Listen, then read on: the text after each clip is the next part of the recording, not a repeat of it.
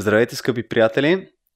Днес ще обсъдим последните много интересни политически събития, свързани с Жан Виденов, свързани с неговата нова формация, както и с другите основни политически играчи. На гости днес с голямо удоволствие посрещаме дългогодишния преподавател господин Георги Попов. Благодаря ви, че приехте поканата ни. Благодаря. За мен е чест да съм в това интересно студио. В едно такова студио човек може да каже много повече истини, отколкото в някоя ефир и национална телевизия. Вие за сега би трябвало да сте самата истина, докато другите представляват и наречените медийни бухалки. Те изпълняват политически поръчки, които трябва да коригират, ако някой се отклони от руслото на статуквото. Е, ние пък сме противодействието на това. Естественото възниква, изчезва, но винаги е противодействие. Да. Професор Попов, вие дълги години преподавате в Техническия университет. Това няма значение. Това да визираме служебно. Това. Да, но все пак Радвам се, че ще поговорим и за образование, по-късно за да, да видим вашите наблюдения върху съвремието, на къде отива света, може ли да се оправи. Аз вярвам, че може, имаме и песимисти в публиката, но да започнем, както казате, от Жан Винелов. Сега малко егоистично за хора, които са на моята възраст, името Жан Виденов не е част от съзнателния живот. Чувал съм там за някаква криза, едни протести 97-ма, колко страшно било. Това е човек, който последствие излиза от политиката и дълги години и той като преподавател се изявява. И сега научаваме, идват нови избори, ето го човека отново ще сформира собствена коалиция, на която той задава идеите. Тошко ти днеска беше на представенето на тази коалиция. Можеш да разкажеш повече? Ами да, беше доста интересно. А, това е коалиция, която заявява, че ще бъде альтернативата на статуквото отляво. Те отчетливо казаха, че нямат никакво намерение да работят заедно с БСП, което може би е странно за някои хора, може би е обяснимо. Те първо ще се анализира това нещо, но заявката към момента е доста интересна. Ще попитам професор Попов, успяхте ли да проследите? Частично да, и затова си извинявам за къснях 5 минути, защото му беше изключително интересно. Аз видях там хора, които са марксисти. Самия Маркс се отказа от марксизма, може да поговорим по-късно. Той последните години не се занимава с нещата, които са религия, защото той баща му е равин, вие знаете, а издал математически ръкописи. Те са качени в интернет, 485 страници и са равни на петте учебника по висша математика на съвременните университети. Така че той се отказал от тези религиозни неща, но аз видях едни негови последователи, които все едно бяха излезнали от нафталина да манипулират определен контингент от нашето население. Разбира се, за да оцелее статуквото, статуквото трябва да бъде разнообразно, да противопоставя едни на други, да говори някакви неща, истини. В момента хората, които са свързани с БСП, с а, това истинско статукво, това са хората, които са свързани и с а, службите, с Съветския съюз. Не случайно Тодор Живков казваше, че нашите служби са единствените света, които са филиал на съветските служби и че това, което сме говорили за социализъм, се, се едно църдия дяло ви го е казал. Тези неща се намират в интернет и могат да бъдат и видяни. И това Па знам да и как хора не забили. Един пирон, професори, марксисти, които са защитавали дисертации в областта на марксизма, нещо, което е отхвърлено и самите, които искат да използват разрушителната сила на марксизма, отдавна не знаят, че има неомарксизъм и други модификации.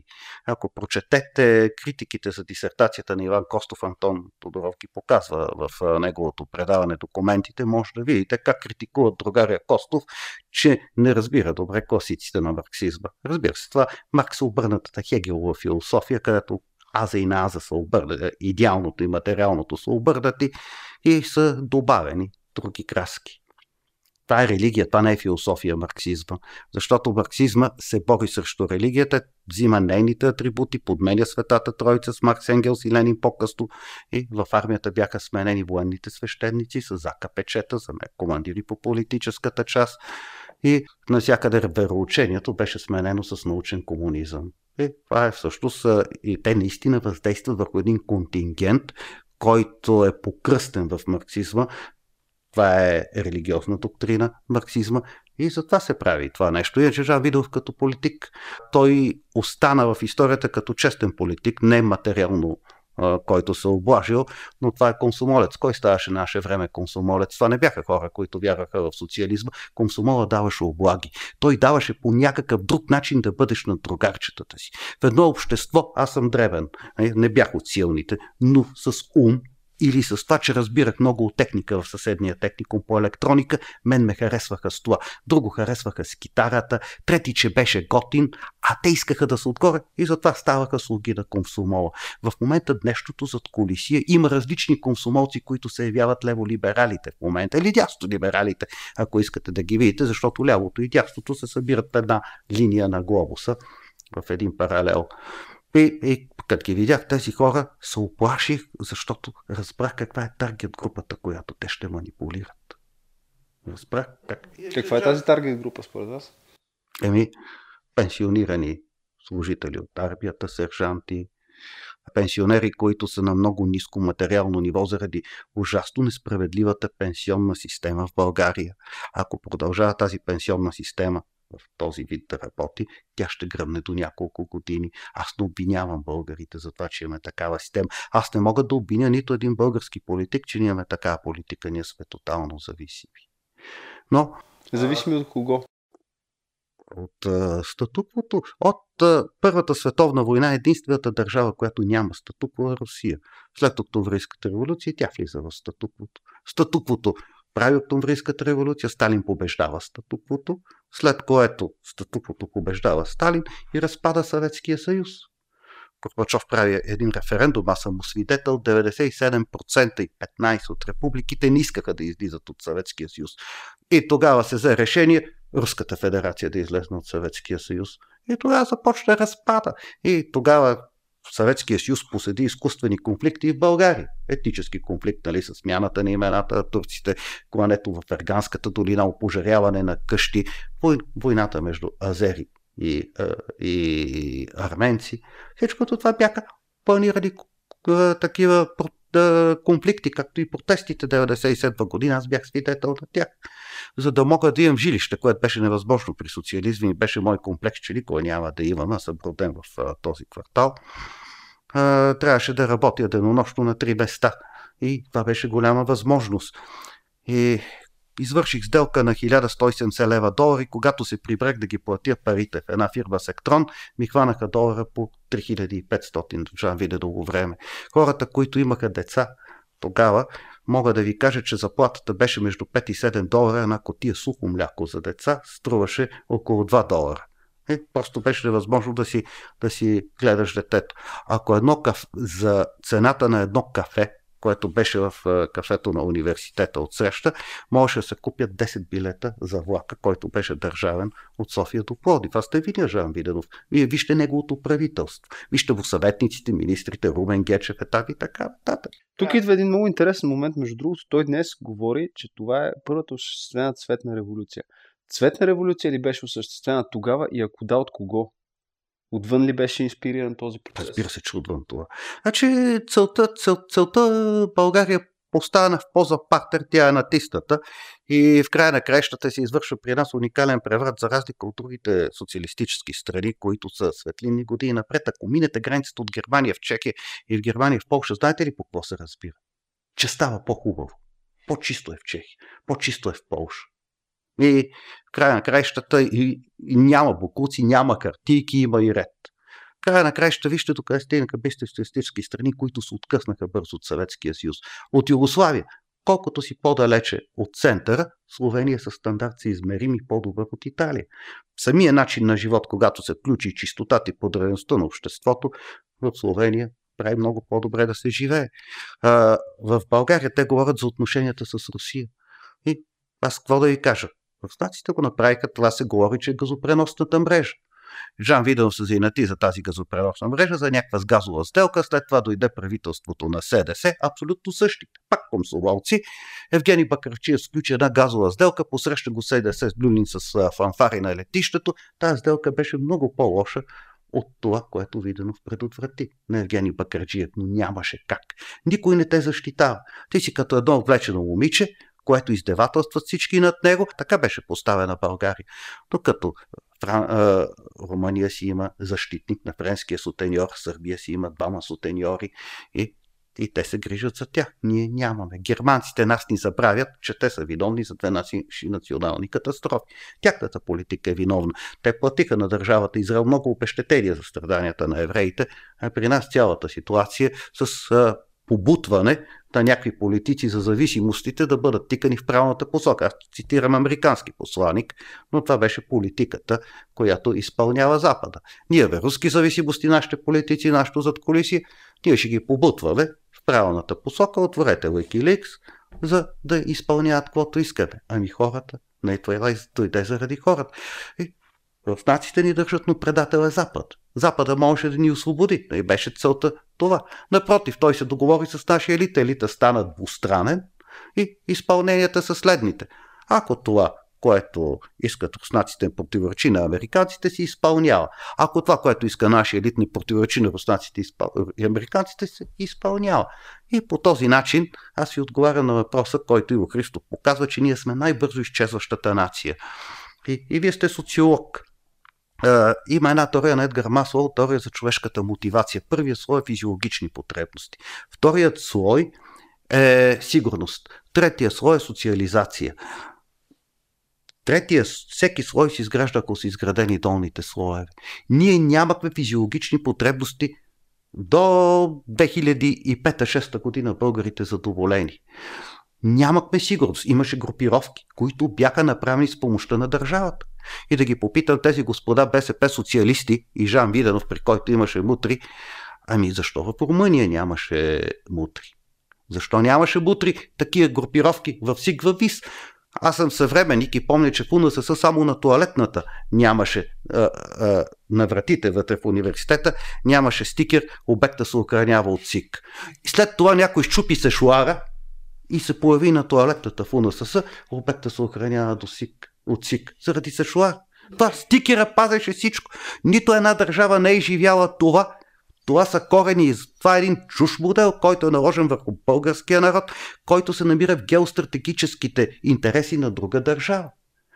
Още 1829 година Русия прави един блицкрик. Използва повод гръцкото възстание и мотива затворените Босфори Дарданели и завладява Балканите за години и половина. Генерал Дибич. Стига до Адрианопол, от а, Албания изпращат а, огромна турска войска, когато виждат 10 пъти по-малко руснаците, се разбягват турците. Оттам идва и нашата песен Пустите клисурци станали московци, а падагърски тонски казаци. Руската армия била изключително страшна. 30 години военна служба, суперпрофесионални войници. Всеки е бягал от нея. И в края на краищата тогава всички балкански страни получават независимост, а България получава най- тежкото нещо, понеже тя, Русия не иска България да е независима и я оставя за следващата руско-турска война и подменя около 20% от населението. Ако погледнете един триъгълник, този триъгълник е от Русе до Силистра, Шумен, Търговище и слизате надолу към Руен Бургаско, това е един компактен а, а, триъгълник с мусулманско население. Точно тогава прочетете в Википедия на български язик в тази война, което не се изучава, Руската империя се договаря с Османската империя, взима християнското население и го изселва с идея да го изсели в Кавказ. Но го прави изселването на два пъти и то остава в Молдова и в Украина и заменя това население с мусулманско население, черкези, рокези и други, които са предимно от Северен Кавказ и от Южен Кавказ има. Също вие виждате, ние стоим на пътя на една голяма империя, която в стратегията си иска проливите, иска да излезе на Бяло море, ако не е бил Ленин. При изхода на, втората, на Първата световна война, руската държава е щяла да стига до Алепо, сирийския град Халеп. Представете си. Добре, а според вас тези неща случайно се случват на нашия народ или заради географската... Географското положение. Както бедата на арабите, най-голямото нещастие на арабите, че живеят над американския петрол. Това казва един американски политик. И от тогава, нали, руската стратегия е такава, че те, тези земи ги искате. Разбира се, кой може да ти бъде съюзник тази стратегия? Съседите на, на българите, Балкани, даже Румъния е държава, която е акуширана с руска помощ. Погледнете, има историческа карта, аз го казвам за да погледнат и зрителите в YouTube на Европа и на Балканите, ще видите такава държава няма. Има някакви княжества, които са много малки, Влашко и Трансилвания, Молдова, те използват кирилици, използват много славянски думи. 15% от езика им има славянски думи. Сега, но той изкуствено е направен. Училището прави, както ние сме дали на руснаците, най-важните неща, най-важното нещо е жена. Олга Елена сме им дали. Олга Елена е била много красива. Византийски император е искал за съпруг. Тя казала, била е кръстена, казала, моля те, кръсти ме. Той е кръстил, после му казал, е, не можеш, ти си ми кръстник, духовен баща. Как ще ти стана съпруг? И, и се оженила за руския княз. Тя с нейна помощ е възстановена. Столицата Киев унищожена от хазарите, след което а, тя спомага за разпространението на православието в Русия чрез български книги.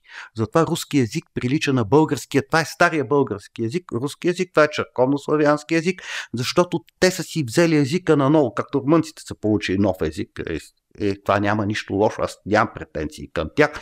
Така, руснаците са получили нашия стария език, чрез черковнославянските книги, като са ходили на служба, слушали си и всеки искал да говори като свещениците. И понеже не е имало други книги, писмеността оформила език. А че те ни дължат. Ние, азбуката ни сме им дали, жена сме им дали и дали сме вяра и език на, на руснаците. Най-интересното е, че първото нападение на руснаците срещу България исторически е от сина на българката Олка, Светослав. Защото той е чувствал, искал да си вземе бащинията от някой друг. След тази историческа препратка, обаче искам да се върна на Жан Виденов. Той каза нещо много интересно днес. Той каза следното. Аз се скарах с голяма част от моите приятели в Москва, които ни определят като предатели. Той заяви, че предателите в случая спрямо България са руснаците, именно от времето на Горбачов. А, споделяте ли това виждане и съответно, другото нещо, което ми направи впечатление, че а, говореха, че ще се справят с олигархично-компрадорските зависимости в България. Такава заявка има ли почва, според вас? Значи, първата заявка, пър, на първия въпрос, това са два въпроса. Първия въпрос наистина има предателство, обаче аз не знам какво. Едното нещо може да е предаден кръжеца, който, нали, е социалистическия кръжец, който е една затворена организация.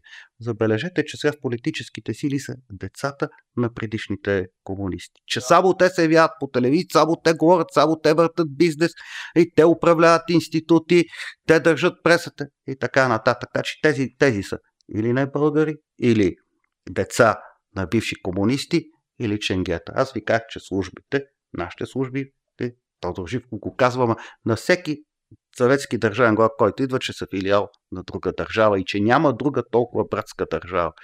От тук нататък аз не знам какво визира Жан Виденов. Едното нещо е, че предателство на световната социалистическа система, добре, че си отиде.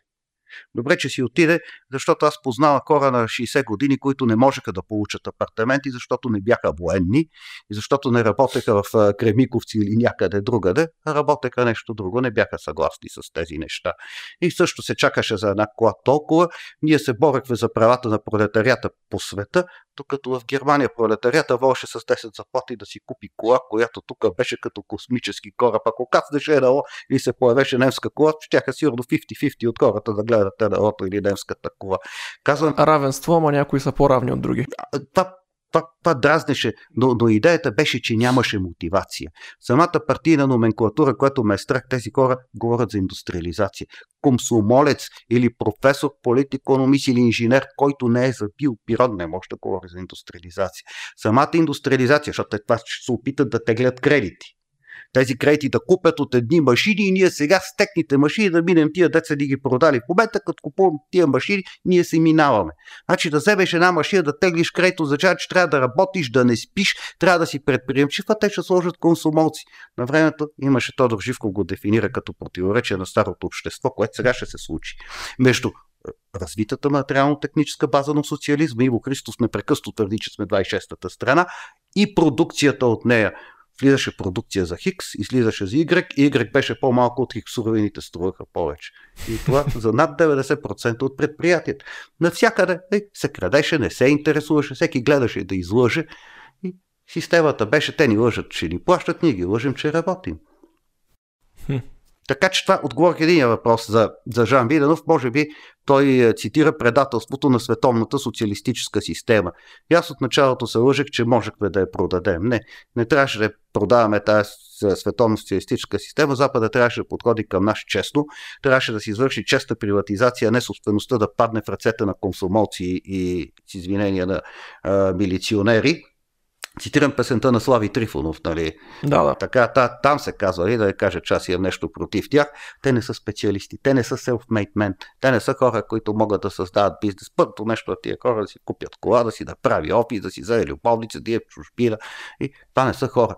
Човека, който прави бизнес, този човек тръгва от нищото. Той взима кредита, връща го многократно и успява и го прави. Той е креативен. Не всеки човек може да прави бизнес. Това ме е страх тези хора да не направят. Втория, втората част на въпроса какъв беше за Жан Видов? За олигархично-компрадорския модел. Значи Жан Видов още тогава, аз го слушах и му симпатизирах. Помня да и когато точно говореше това нещо, пътувах в Смоленско с един приятел, он е спря колата насред пътя, пусна авариките и какво става коцевик. Ела да слуша какво говори Жан Видал. Слуша го, викам, брей, той звучи често. Той каза, че гущера си откъсна опашка. Не може. Не може Жан да си откъсне. Вие сте рожба на този модел. Вашата партия, вашите движения са рожба на този модел. Целият свят е на този модел. Заедно, българите, трябва да се опитаме да го преборим, но за съжаление не можем. Не можем без външна помощ. Ситуацията е такава, че не може без външна помощ да преборим този модел. Представете си една такава крива.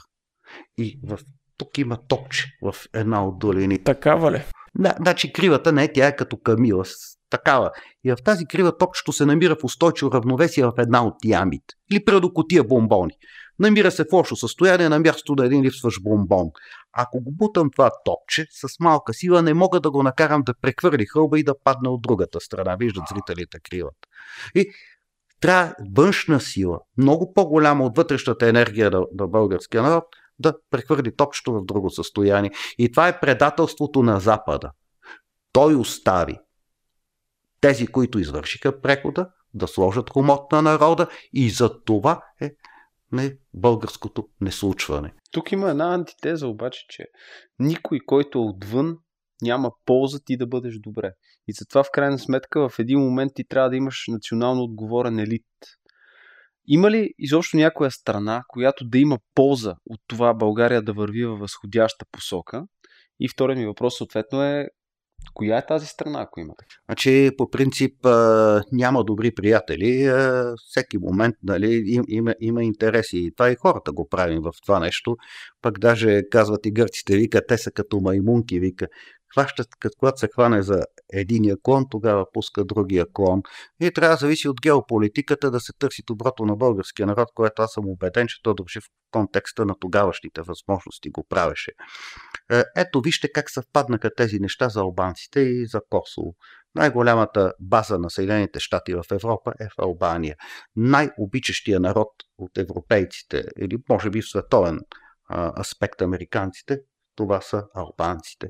Ако някой наистина иска да го обичаме, той трябва първо да ни помогне да забравим някои догми и лъжи, които съществуват, защото ние, ние живеем точно с изкривената психика на монакиня. Колко лошо нещо е мъжа, какъв грях е са, че истинския път на спасението е въздържа. Това е тия хора, които слушат другите, нали? Точно това. Аз ви как, това е религия. И, и, и в момента Европейския съюз не е лош. Той е направен с една цел, но винаги нещо, ако се да прави с една цел, се получава друга цел, стига да бъде Европа на нациите. И другото нещо е, ако някой поиска да премахне този модел отвън, Русия няма интерес да го премахне този модел, защото това статукво е свързано с нейното минало. Разбира се, Русия много се смени. Аз не съм русофоб, аз съм русофил, обичам руския народ, обичам рускините. И с студентки, абсолютно прекрасни, прекрасни, прекрасни създания. Една правеше дисертация а, да техническа тева, изва, из, отворих една схема, викам, покажи ми, а, Надя, един транзистор. И тя, това, това, това, това. Викам, не, Надя, айде. И накрая, като посочи всички елементи от цели транзистор, ми ча се обичах. Не? Толкова чиста жена беше тя. Не? Правеше дисертация, защитаваше вече и не можеше да посочи транзистора на тази схема. Разбира се, и, и руснаците ни обичат нас. Най, един от най-русофилските народи след сърбите, това сме ние българите. Обаче от другата страна това го няма. Ние влизаме в едни геостратегически планове на Русия, която е няма. Про, прочетете техния гуру, който казва след 30 години ние ще бъдем мюсюлманска държава, а, което е... За кого става въпрос? За техния гуру забравих в, в, в, YouTube. Дюген ли? Не, не, не, не, не, не са философите, религиозен гуру. А, религиозен. На патриарха има там някакъв, който е втори патриарх, дали? На базата на какво казва, че ще станат мусулманска държава? Аз не го вярвам. Съвременните рускини, нали, това е националната сигурност, има два елемента основни. Всичко друго е плъв. Първият елемент на националната сигурност е семейството. Семейството е елемент на националната сигурност и това марксистите са го написали. Происход на семейството, частната собственост и държавата. Няма ли семейство, няма държава. Това се унищожава семейството, за да може да се глобално да се направят три държави и от тия три държави да се направи една голяма световна държава, като Междузвездни войни. Всички са го гледали този сериал. Ние живеем в държавата Емея. Ако погледнете на лаптопа, на микрофона, пише Made for EMEA на GSM, Europe, Middle Eastern, Africa, откъдето идват иммигрантите. Те не идват от страни, които са извън Емея. Другата държава Asian Pacific, както виждате, Китай добре се справя с Австралия, с Нова Зеландия, с Сибир, с Владивосток. И третата държава, за която градат стени или събарят стени, е Америкас, която е Обединените Америки. Е, всъщност това е един от плановете на глобализма. Самия глобализъм няма нищо лошо, зависи по начина, който се прави, а този начин, който прави, няма да отърва на много от жителите, живеещи тук и по света. Би трябвало да стане по-плавно, с по-дълго време и по някакъв друг начин. Истински глобализъм би станал не да идват от Нигерия тук, а да се отворят границите да станем обща държава с тях, когато половината европейци искат да, да живеят в Нигерия и половината нигерийци искат да дойдат в Европа. Нека да направим да изравним стандартите там. Нека да изравним културата, защото тези държави са се превърнали в фабрики за деца. Те се отвояват на 20-30 години, смятайте, значи за 40-60 години 4 пъти повече, за 60-90 години 8 пъти повече и за 100 години 32 пъти повече могат да стигнат. Примерно Пакистан е такава държава, Бангладеш е такава държава, други държави в Африка са така. Контролираната миграция трябва да не е проблем, обаче наистина, ако утре дойдат 20 милиона души китайци, примерно в България, фундаментално нашата държава няма да съществува в този вид, който... С китайци не е толкова страшно. С китайци не е толкова страшно. Зависи какви китайци дойдат, зависи какви...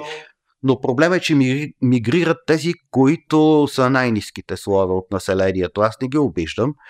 Те имат голяма ръждаемост, те нямат семейно планиране, те нямат отношение към жената и семейството. Но там, нали, те търсят а, някакво оцелява, докато културните хора си живеят в Пакистан в хубави къщи, имат си хубава работа в Индия и така нататък и в Африка. Ами странно ми е, че 1984 книгата се ползва не като предупреждение как да не се действа, като наръчник. Е, точно с трите държави, с конфликтите, но и така, явно има какво да научим още. Така е. И това не е само те. Филмите ни предупреждават за това нещо, за фиктивните врагове, за държавата Солей, за е, Междузвездни войни, го цитирах този филм, а, Мисия до Марс. Всичките тези филми, Седморката на Блейк, всичките са заложили темите на бъдещето. Иначе основната заплаха пред човечеството наистина има заплаха и това е демографията. Демографията има две характеристики. Едното е замърсяването полюцията. И второто нещо, което е самата природа се регулира. Вероятността да, да възникне болест, която да регулира дадения бит, а, зависи от неговия квадрат. По-голямата популация увеличава квадратично вероятността да възникне болест, която да, да, да го регулира.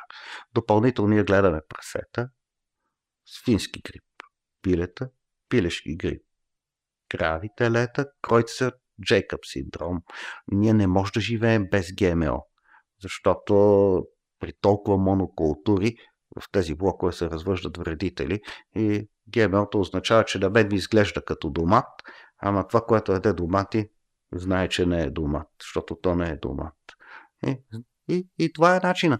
Начинът е, че ние трябва да съществуваме в тази природа, която ни е майка, нали? в някаква пропорция с останалите видове и друго. И това трябва по някакъв културен начин да стане. Сега ще ви оплаша. Скоро време ще бъде в ръцете на определени кръгове да направят вирус и вакцина за много кратко време. Вируса да бъде ужасно смъртоносен и вакцината да бъде високо ефективна. И това е най-страшното. Да гледайте ракети Циркон, да гледайте какъв там танк са направили корейците, какви уръдия прави Южна Корея, модерни, какво правят китайците, пет, пето поколение изтребители. Ще се пусте, ще си ходят и ще стане, как пак се връща към литературата, разказа на Джек Лондон, Алената чума. Някакъв като мен и една много красива млада жена. Заедно са, само те са оцеляли след поредната чума.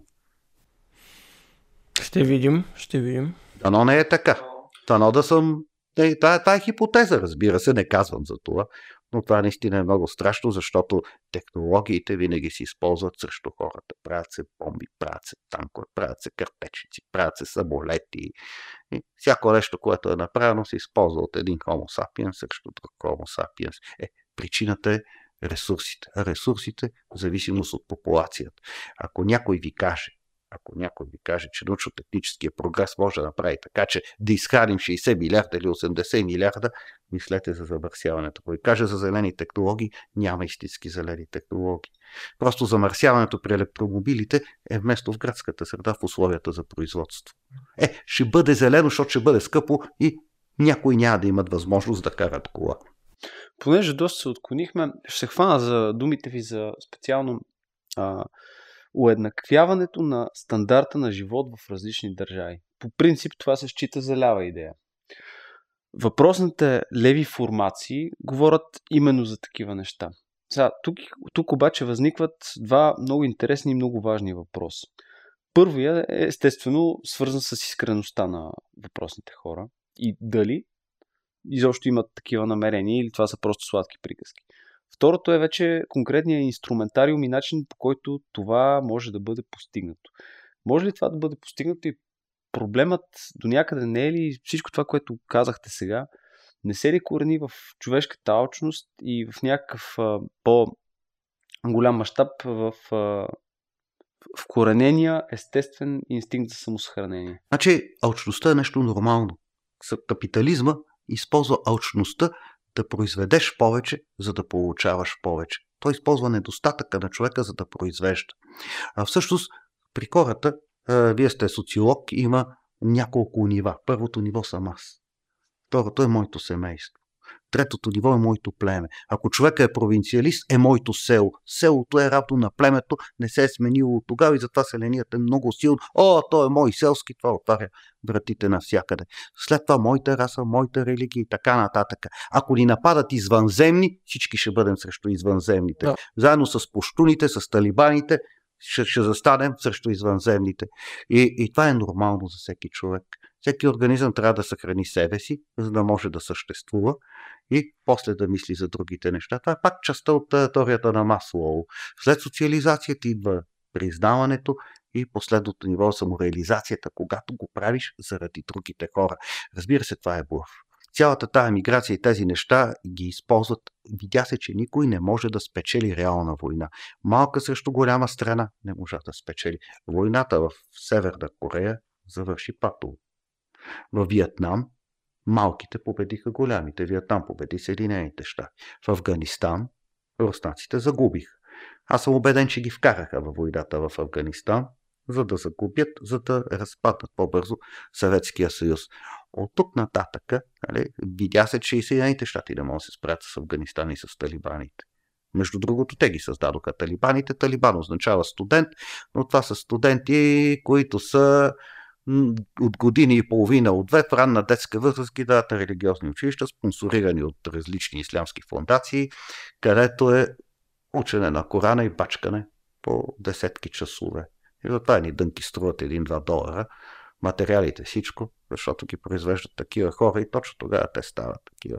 И да се върна на въпроса, това тези хора те ги използват да противопоставят едни срещу други, което е нали, много трудно да се разруши. Това е европейската цивилизация. Тази цивилизация създаде една вавилонска кула. 60-те, 70-те години Европа и, и, и Северна Америка бяха изключително, изключително щастливи общества. Всеки можеше да тегли кредит, да има къща, като примерно на Алф, на семейство Танър, да има кола, да има работа, да има отношения, да не е войстен спрямо съседите, да има дребни проблеми, а не да иска да убива, да взима и да краде. Тогава се създадоха най-страхотните хитове. Унаморе Грандо, Соле, Мил, различните тези неща. Това беше истинската култура. Тогава нямаше чалк. Точно в тези години мисулманските държави, аз имах съученици в първи клас, от първи до трети клас от Иран, ми показваха снимки иранците, как ходят с техните родители на море в Иран. Ми, че майката беше с изрязани бански, иранката. Те живееха и тук не знам какво правеха, някакъв бизнес ли или бяха дипломати и арабските страни ставаха светски страни. Бяха светски Сирия едни от остатъците на тези светски страни. Аз използват едни хора срещу други хора, защото не може да се спечели война да се разруши този свят, който ги заплаши боговете, че да прави как за средната класа такава вавилонска кула, че е, нали, тя заплаши световния елит. И да ви кажа, най-големия враг на социализма е средната класа. Защото средната класа е независима. Средната класа имаш автосервис, имаш баричарница, имаш а, а, хлебарница, Ами ти работиш, тебе не те интересува кой е премьер, кой е президент, ако има условия в държавата, имаш а, три магазинчета за химическо чистене, ти си независим от тях. Ти не лижеш там на някакъв началник, на някакъв завършил някакъв смешен университет, пък станал министър. И ще говорим за образованието после. И за това Ленин най-големият го е направил върху средната класа при нас. И даже в училище, аз като бях, и беше близко 9 септември, казах, колебае се като среден селянин. И това беше голяма обида, защото средния селен се колебал за колективизация. Винаги бедния искал да всичкото да стане общо. Но ако мога да се върна, е, средната класа и сега е враг. Къде в точно в това глобално нулиране ще бъде нулирана средната класа. Те нулират образованието. Те нулират навика, навиците на средната класа, обичаите, те нулират семейството, което е, е, е признака на средната класа. На вашите години повечето хора бяха, ако не женени с годения, някои имаха и деца. И вашите родители, прабаби и прапрабаби на тези години си имали половинки. Абе няма значение, хубав, грозен, всеки се женеш. Всеки се женеш, защото седнем тук, аз помня, стоиш там сингъл. Как така? Как така?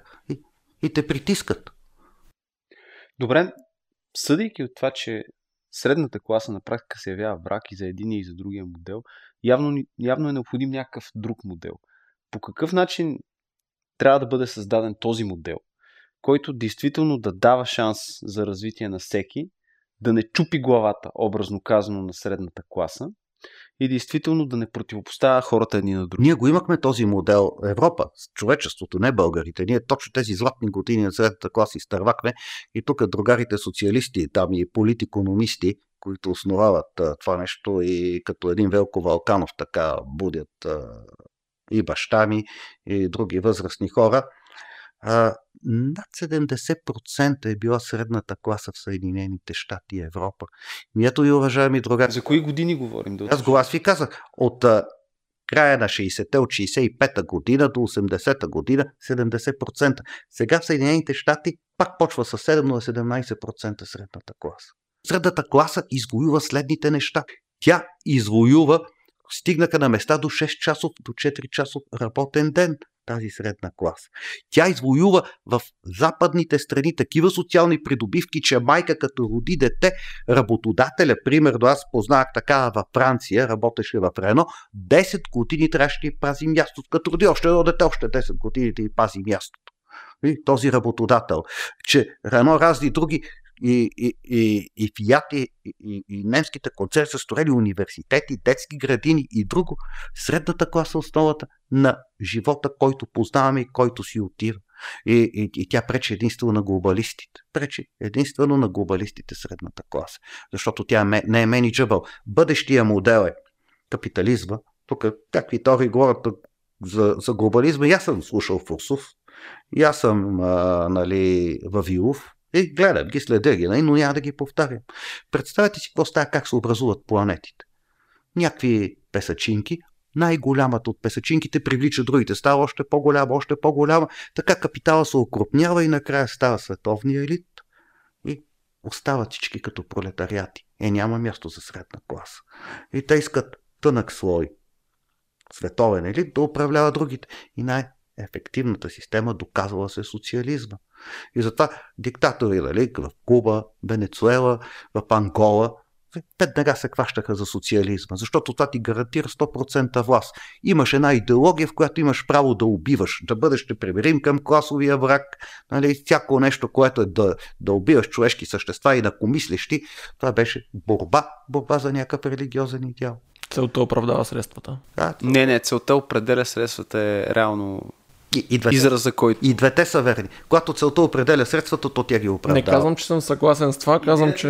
Възниква термина като да. целта определя средствата. Да. Не, погрешно е запомнено като но абсолютно и неговото е вярно. Защото ако целта определя средствата, то тя ще ги оправдае. Да. Сега стигаме обаче до другата гледна точка. Говори се, че тези придобивки на средната класа в Европа до някъде е и защото е имало някакъв социалистически в случая враг който е бил някакъв противовес на тази система и това до някаква степен е позволявало тези придобивки да бъдат давани. Сега в момента този враг го няма и съответно глобалистите, образно казано, колят и бесят както решат. И да и не. Ще ви дам пример, че капитализма е такава система, че има две страни. Един произвежда, а друг купува. Трябва някой да купува. А, другото нещо, човека е такова същество, че като се смени контекста, се сменя много бързо, адаптира се към това нещо. А, в Америка, в Австралия, разбира се, не бяха, не са толкова социални държави. Там социализма, Съветския съюз, тези неща не ги е плашила тази система. Какво да ви кажа? До някъде да. До някъде да, наличието на съветски блок с а, такива лозунги, но хората в съветския блок живееха бедно. Докато в индустриална Европа живееха пъти по-богато. Никой не минаваше границата обратно, с изключение бащата на Ангела Меркел. Не? Тя е родена в Франкфурт, най-големия, не в Франкфурт, в Хамбург е родена и отива в Дрезден, където става консумолски секретар и учи физика. И баща е също пастор, свещеник, отива в ГДР. И това е единствен случай, който знам. Всеки гледаше да отиде на там. Силата на капитализма беше господа в едно това нещо беше, че капитализма дава възможности. Примерно, аз познавам много мои приятели, които са деца на номенклатура, е, които всичко им даваха на готово, те не са инициативни, нищо не могат да направят. Те могат да си вършат и връзките на обувките, каквито и пари да им дадеш. Родителите откраднаха милиони, те ги стопиха до нищо. А другите, които са бедните, които са гладните, ако се дава възможност да правиш, да пачкаш и ставаш богат. Ето е пример с собственика на Икеа, много интересен случай. Фащат го с една телевизия, как излиза човека, собственика на IKEA, основателя, с а, две турби дрехи секонд хенд. И веднага, вашия син харчи милиони за седмица, вие купувате дрехи секонд хенд. Е, неговия баща е богат, а моят беше беден. Това е разликата. Зависи, зависи какво е. А сега глобалистите искат да убият хората с субсидии. С сигурен доход, който те кара да лежиш, който те да мотивира да се усъвършенстваш, който те да мотивира да работиш. Човек със сигурен доход се пропива. Не случайно голяма част от убийствата от хора, които имат пистолети, се случват други са от хора, които нали, имат ранни пенсии, доста високи. Аз казах, че системата, пенсионната ни е ужасно несправедлива и това се дължи на задколисието което разчита на този контингент, който при нас е много голям. Ние сме имали армия при социализма, колкото Западна Германия, Франция, Великобритания и Канада взети заедно. Е, Канада и Западна Германия нямаха армия, но най-голямата британска армия при Фолкненската криза е 61-63 хиляди души. А ние с тия, дето пееха, дигаха штанги и други такива към армията сме стигали до 200 хиляди щат. И в края на кращата ние ги издържаме. Сега чрез пенсионната система един такъв човек получава пенсия около 7-8 пъти по-дълго, която е два пъти и половина по-голяма. Така че за вашите родители може и да няма, защото това е модела, който е грешен, който и Сергей Станишев не го поправи този модел, и Жан Виденов не го поправи този модел, и Борисов не го поправи този модел. Пак се държи зад колисията, което е. И пак е на българското изчезване, защото то е отвън, и ние се навираме на стратегическо място и трябва някой да ни припознае. Аз мятам, че само американци трябва да ни припознаят или Европейския съюз да промени политиката си по някакви фактори. Все пак виждате какво казаха фрески генерали, които казват, че във Франция има такива процеси, че... Да, гражданска война. Да, точно, че Франция е пред гражданска война. И аз смятам, че има не, че това са реални, това се търси и че плана на тези, които е за глобализма, няма да се случи. Просто ще дойдат хора от а, арабските страни, те са с силно семейно чувство, с а, висок а, индекс на размножаване на репликация, с много деца. И а, тяхната религия пази семейство, пази рода, тези неща. И Европа ще се смени, населението ще се смени, религията и те няма да бъдат го манипулират. Това само е до, до, до етапа унищожаване, унищожаване на Европа. Разбира се, другия елемент на националната сигурност, ние си говорим за него образованието. Да. Защото без, е, това е колега каже, че са армията, че това е съда, че това е нещо друго. Това са второстепенни неща. Кадри решават от Йосиф Висарионович Сталин 31 година пред кадетите. Идеята е следната, че ако образованието е некачествено и всеки нали, да употребили тия думи труп или литерат получи диплома еми, и заеме някакъв пост в съдебната система, или стане следовател, или стане лекар, или стане економист. И тези кадри ще убият економиката, ще убият а, правосъдието, ще убият полицията, ще убият армията. И така нататък. Това образованието е най-важното. Както гледам това галсово разпределение, ако си го представите по-заострено, трябва от 8 до 10% от всички хора, ако това е интелекта, да имат висше образование. Системата за висше образование трябва да е като една много хубава жена, която всички искат, ама тя да не дава на всички. Само на най-добрите. Не както вица за Иванчо, кой, кой е с тия момичета, татко и той вика отличниците, нали? Така нататък.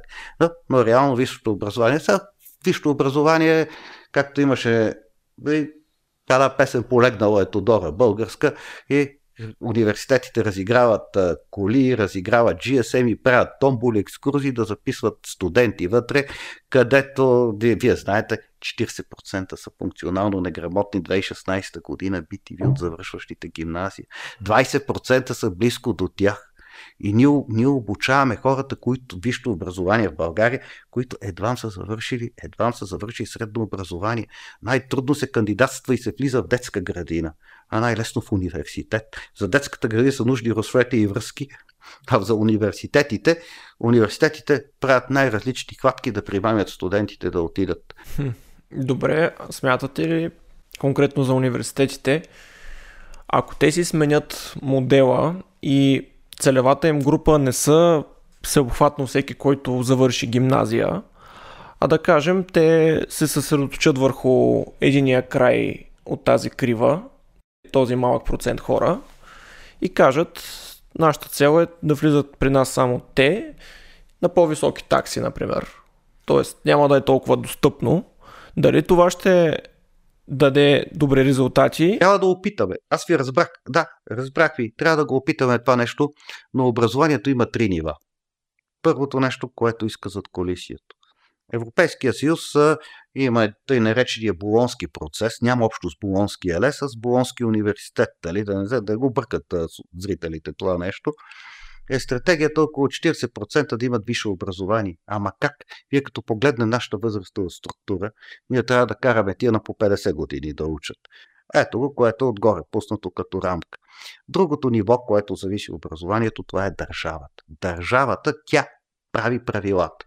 Българската държава от 1984 година, когато започна прехода. Той започна малко по-рано прехода от 1984 година и когато идват хора, които са свързани от такива знатни семейства, питайте ги, вие знаете ли 84-81 година, кога разбрахте, че ще се сменя системата, защото някои хора знаех. Мен са би го казвали. Както някои хора в оня ден, като си купих долари за 3500 лева при Жан Видов, ми казаха на коя дата какъв ще бъде долар и после какъв ще бъде след колко време. Е, така ми казаха курса. Не повярвах, като видях тези курсове на Change Bureau. Та, образованието Държавата като направи правилата, какво направи нашата държава? След 1984 година започва всяка година да отвоява приема. В 1991-1993 година приема беше направо удвоен местата в университета. Не, не да го удвоява, да го увеличава. Прощавайте. От 1991-1993 година отвоихме местата и допуснахме частни университети. Без никакъв регламент. Един университет, той получава клиенти и произвежда нещо и, и му дава диплома нещо като бандерол, с знак за качество. И разбира се, тогава пазара стана на клиенти. Клиента, студ, пазарът е на дипломи, студентите отиват и търсят как да купят по-ефтино диплома. Колкото е по-лош университета, по-лесно дават дипломите. И по този начин се закрамват най-низкокачествените университети. Другото нещо, външни лобит. Външни лобит, свързани с други държави, направиха а, много частни университети. Там познавам хора, няма да кажа университетите, за 8 месеца взеха дипломи за висше образование. Филиал на то университет, филиал на Ория, спорт имаше един завод, тук сега построиха комплекса Есте на него до автогара Юки. Там имаше университет. Отидете, гледате някаква порутена сграда, вътре пише някакъв университет, почнаха да се печатат дипломи. Големите университети за, за да противостоят на това, разкриха филиали. Примерно, УНСС разкри филиал по право в Монтана. След което Европейския съюз каза, трябва образованието да се раздели на бакалавърско и магистърско. Тук почва следващия срив. Някой завършил физкултура или хореографско училище като бакалавър, може да знае дайчиното, да знае някакви там други хора, човек, нали, да е учил история на хореографията, но този човек може да изкара за една година, т.е. да се яви за 4 седмици, може да вземе диплома по економика, може да вземе диплома по менеджмент, по човешки ресурси, по инженерство в някои от малките университети. И, и за, какво, за какво качество на образованието говорим? Или както имаш един политик, беше завършил ВИВ и изкарал един семестър в Небелото и взел политология. Е, той вика, човека е политолог, а не е политолог. С една така не двусеместрална магистратура не се става политолог. То си иска четене и други работи. Дипломата не те прави това, както дипломата не те прави инженер. Mm-hmm. Както този човек не е економист. Един човек с автокъща или е този Учовски е по-економист от тези марксисти професори. Защото и Учовски с едно средно образование по електротехника е направил 300 милиона. Сигурно има нарушения на закона в България, особено зърнарския бизнес. Не може всичко да е свят. Свят ли си, ще изчезне, ще те спачкат. Но в края на краищата той в плащане до някъде, предполагам, на данъци и с друго нещо е правил 300 милиона. Ами той е много по-креативен, отколкото тези а, те не са и неомарксисти. Не са неомарксисти, те вадят едни такива неща от тафталина, които на старите им е приятно да го чуят, а младите не са ги чували и могат да хванат един контингент 5-6% и да разделят обществото, същевременно после да се съберат на изборите и да се направи пак някакъв нов проект. Но питайте за образованието. Значи самото образование. Да говорим защо сега е разрушено. Следващите етапи. Следващия етап, след като направиха, че всеки може да стане вишист, решиха да направят, че всеки може да стане доктор, доцент и професор. Първото правителство на ГЕРБ, Сергей Игнатов, не го, не го обвинявам. Тези неща хлопат от Европа. А, макнаха ВАК. Вижте атестационна комисия, която беше добър руско-немски модел. Моделът е немски. В Германия има ВАК. Германия е имала наука, която а, направи такава индустрия, защото американските и руските ракети са основа от а, Вернер фон Браун индустрията, от немската индустрия. И в края на краищата Германия имаше истинска наука, ние имахме този добър модел, махнахме ВАК и вече на един съвет, ние сме трима души, още двама може да направи някой доктор, после пак да гласуваме всички, да го направи доцент и да го направи професор. И като критериите са субективни, никой от журито не носи отговорност. Журито е предварително аранжирано за предопределен изход. Ало, Професор Тодоров, здравей, какво правиш? А, не казвай, вика, без едно журите, викам, тук има едно наше момче. Абе, още не е такова, много е добро момчето. Ще дойдеш ли тук? Да, всичко с ходорарите на Кели. Друго, тук има един нахалник. Пише ни безмислени формули. Трябва малко порежем крилата, защото колектива се зрия. Оп, аранжира се журито, идват, нали, хората, събират се, взимат решението и ние нямаме наука. В момента, ли, аз мога да ви кажа, проверете учените, това може да ги проверите тяхното кариерно развитие, човека си стоял до 50 години асистент или инженер. И изведнъж идва закона. Игнатов става доктор, доцент и професор за следващите 3-4 години. Вижте до къде води това. Вече критериите са не да си кадърен, а критериите са да, да попаднеш в някаква конюнктура. Е, ако си млада, е, ако си висока, е, ако си дълго коса и хубава, е, и ако не искаш да се омъжваш, шансът ти е много по-голям, отколкото да си побелял плешив, например. Професор Иво Христов каза, че устоите на българското образование могат да се върнат към едни добри запазени в стари вече модели. Вас как ви се струва тази възможност? Прав е Иво Христов. Да се върне стария модел не може. Както аз искам да се върна млад, да си върна старото гадже, то да е на 19 години, е пълен абсурд. Но все пак могат да бъдат взети някакви мерки. Знам, Иво Христов и аз искам много да говоря по тази тема, сигурно и дълго, какво, колко е важно образованието. Бил съм в Република Турция и да ви кажа, когато съм гледал техните университети, не можах да се държа и ревах.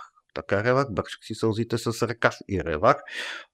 Пак хапех си устните, за да ме боли, да престана да рева, да премести чувство на болката, когато видях как се прави университет, как трябва да се прави университет. Това е част от ключа как Република Турция, която 90-та година имаше по-нисък стандарт от България, сега е една от най-социалните държави в света. В Република Турция всеки започва преди 2000-та година трудовия стаж, добива право на пенсия след 20 години. На 38 години аз видях голямо количество пенсионери. Е, това го прави индустрията и капитализм. Стоях при един от най-богатите хора в Република Турция, който беше ни поканил българите след едно изложение на образованието. Той беше от Ардино, български турчин, страхотен патриот. Той така обичаше България, е, че рядко може да видите човек да е толкова честен. Той каза бе социализъм ли, капитализъм ли, важното да е добре за хората. Това е важно. Хората да живеят добре. Той беше уникално богат. Влизаш от единия край на предприятието Руда, а от другия край, където почва отида с автомобил за 45 минути, излизаха трамваи, бостове, стълбове, електродвигатели, машини за износ за, за, износ за Германия, написани на немски и, и други неща.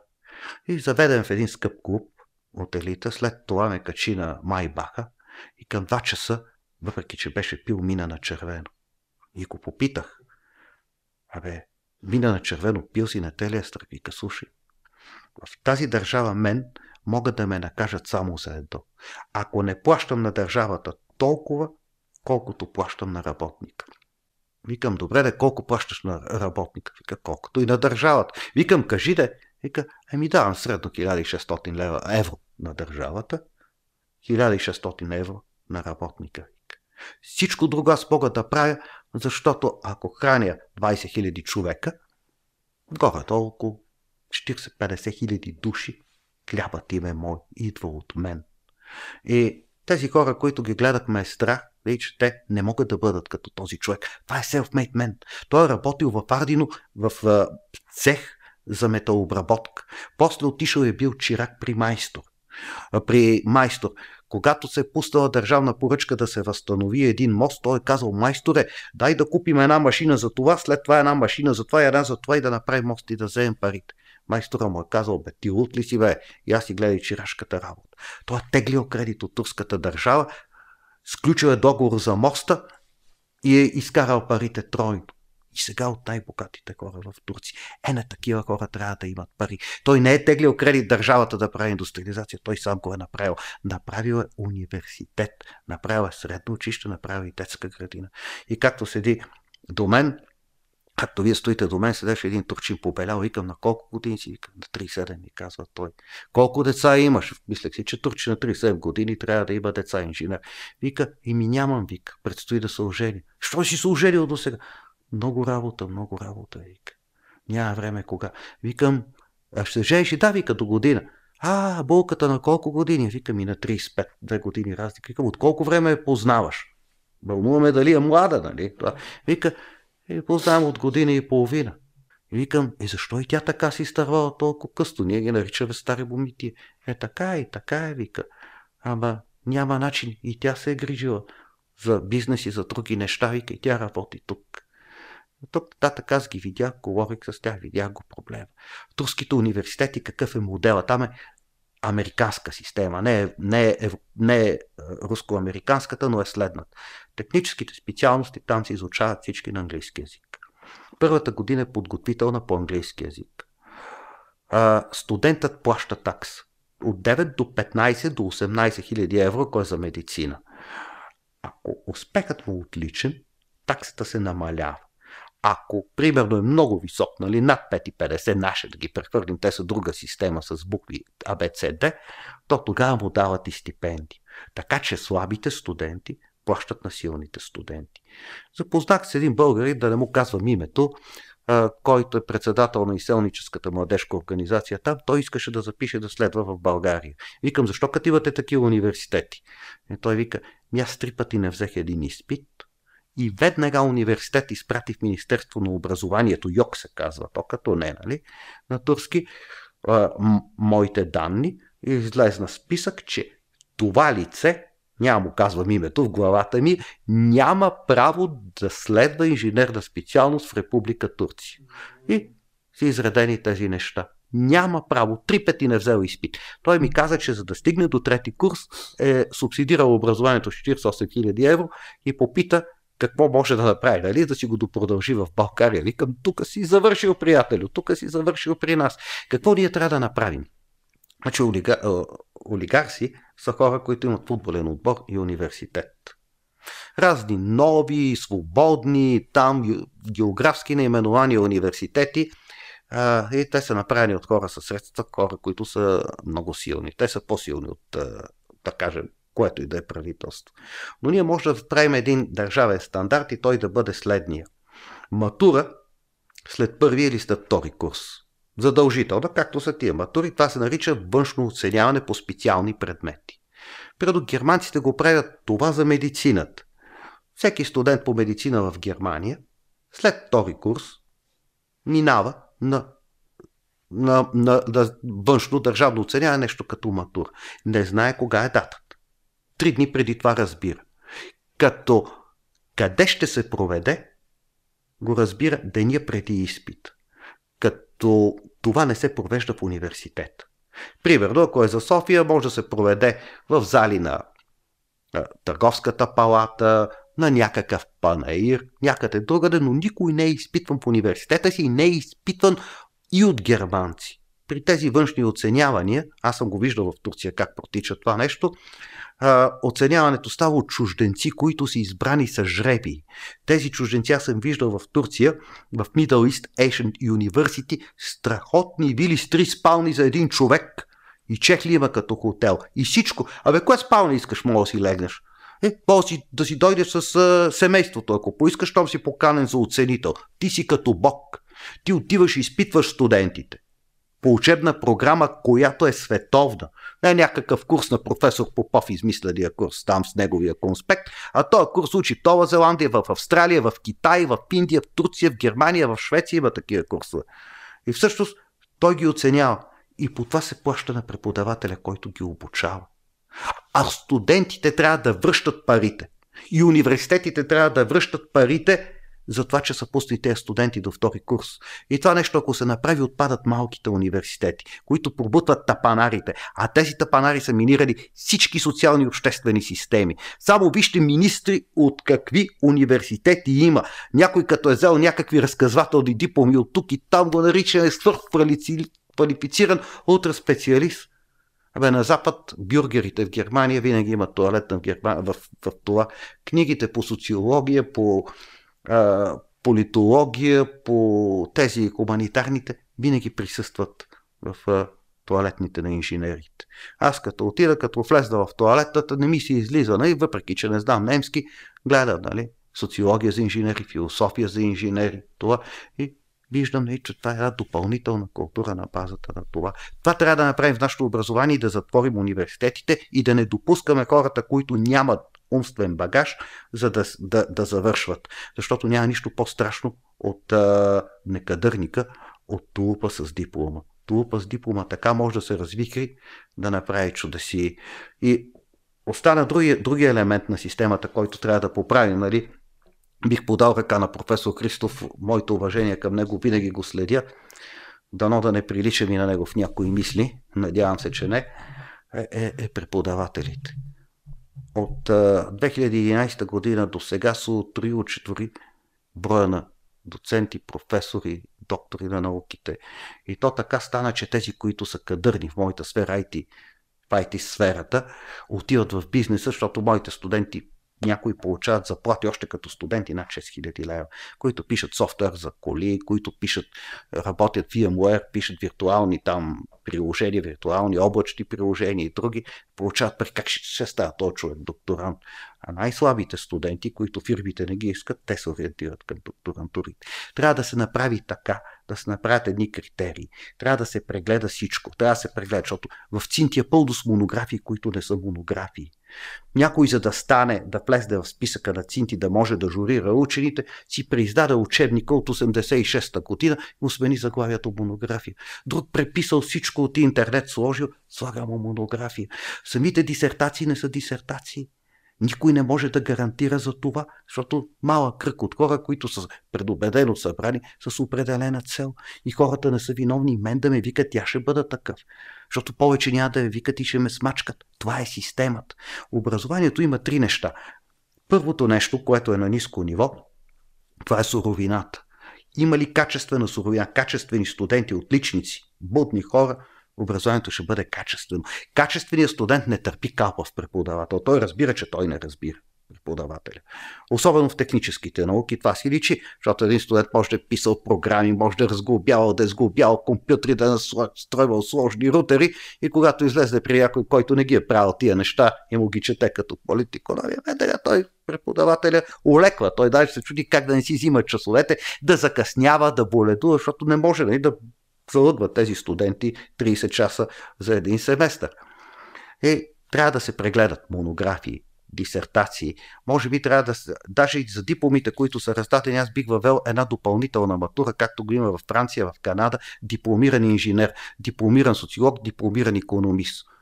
Махнахме държавните изпити или ги развалихме. Сега трябва да бъдат държавни изпитни комисии, които не са от университета, а да бъдат национални изпитни комисии. Идва си някой тук и му задава въпрос инженер. Закон на ОМ. Три основни принципа на механиката.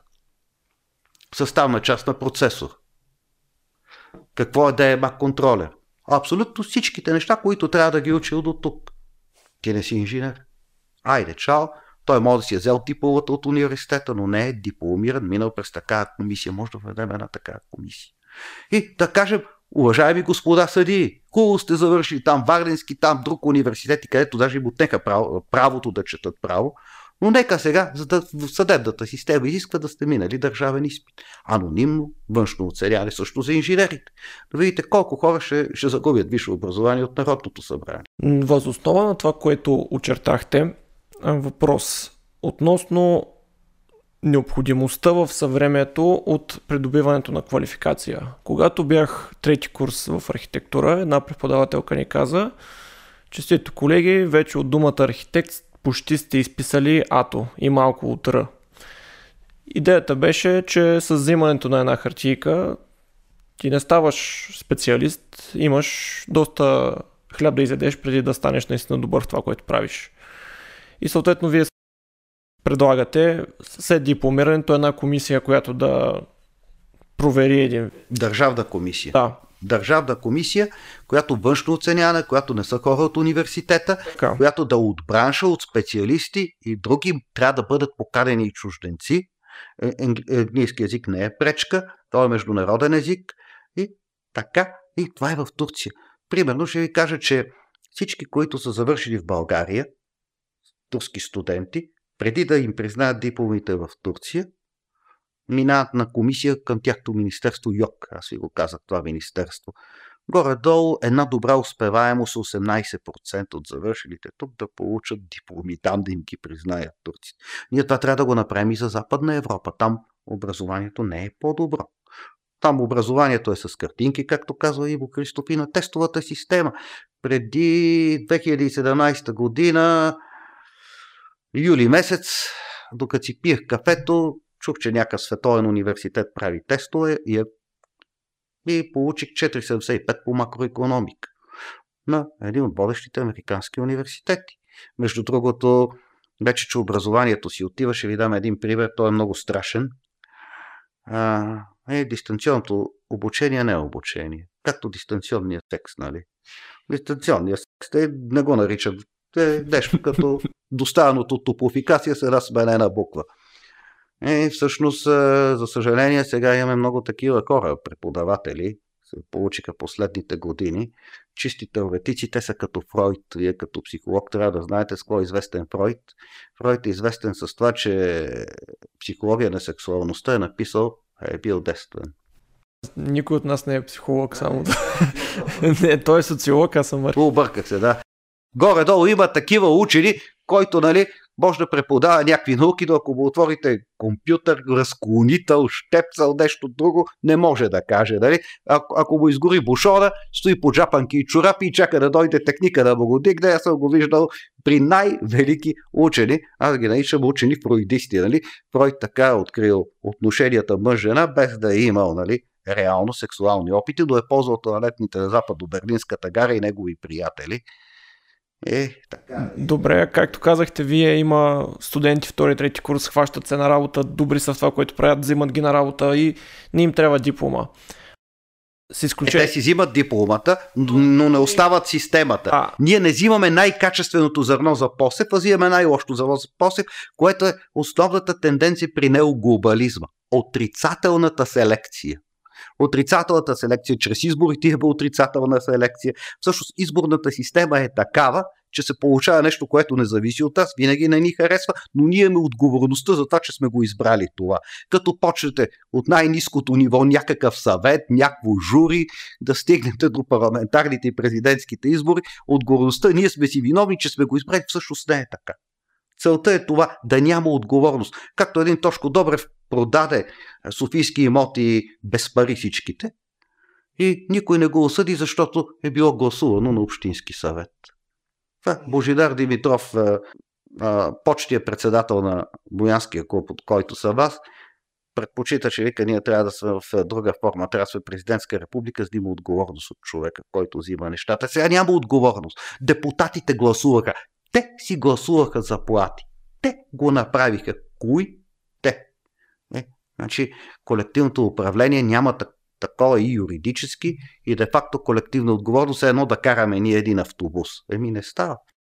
Споменайки професор Иво Христос, той каза нещо много важно. Образованието не може да се разглежда като самоцел. И образованието не може да се развива, ако няма наукоемка економика.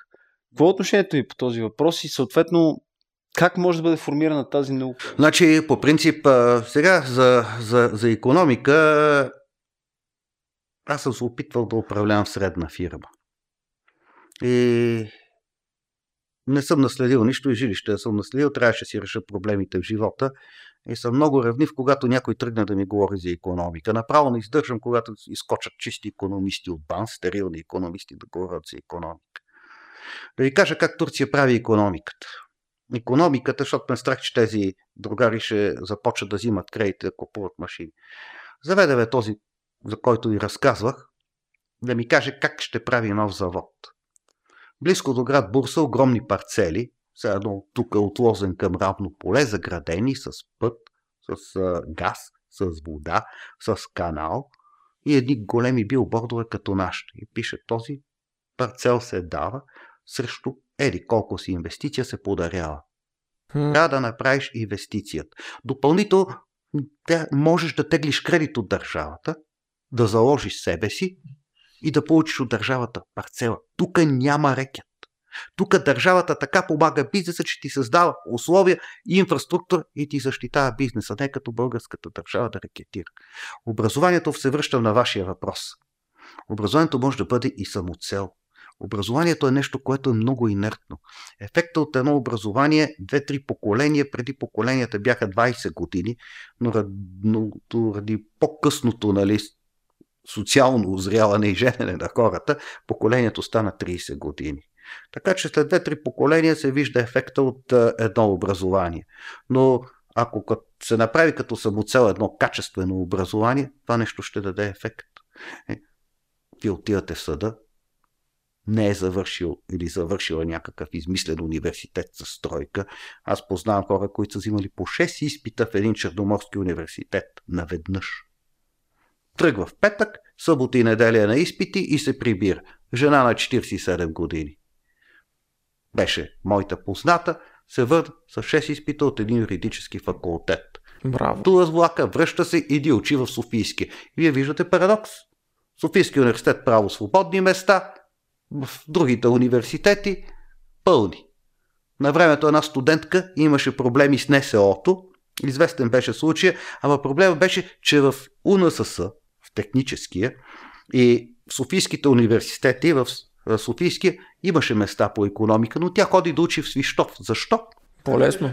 А, а, защото по-лесно. Ми, ми, да. Да, така е. Значи, ретира се да идеш да, гласу, да, да, да, да учиш там, на удобството да пътуваш, да ти е далече, а не на три спирки от къщи, срещу това по-лесно да го получиш. Аз те обвинявам с Фиштов. Те са принудени. Защото при толкова много университети, университетите трябва да свалят качеството. Ние ако държим на качеството, студентите ще отидат друга. Те са дошли заради дипломи. Кой дипломите ти трябва да станеш министър, да станеш общинар, да станеш депутат, да станеш полицейски началник, да станеш митничар. И ти, ти трябва за това. Дипломата е средство, което се продава. Ние трябва да направим както има акцизни бандероли, една система, тя може да бъде направена. Представете си, че ако държавата иска да оправи образованието, от утре ще го оправи. От утре ще го оправи. И най-тъпите да съберете и те ще се сетят за механизма. Въпрос обаче за това, което казахте, кокошката или яйцето. Необходимостта от много дипломи поражда да се зародят много университети, които да ги дават лесно или обратното. Явно в момента е достъпно образованието. Че университетите са търговски единици. Да. И, и, и те играят на пазара да, да продават изгодно дипломи на, на клиентите си. И дипломите не са гарант на знанието. Ако извади една банкнота, тази банкнота има някакво покритие. Както преди имал златен стандарт. Банкнотите са били обезпечени с злато. А сега да, образованието няма златен стандарт. Точно това е основният проблем на качественото образование. Никой не го казва точно, то всъщност не е. Това даже, това не е марксизъм, това е хегелизъм. Това е единство на, на форма и съдържание.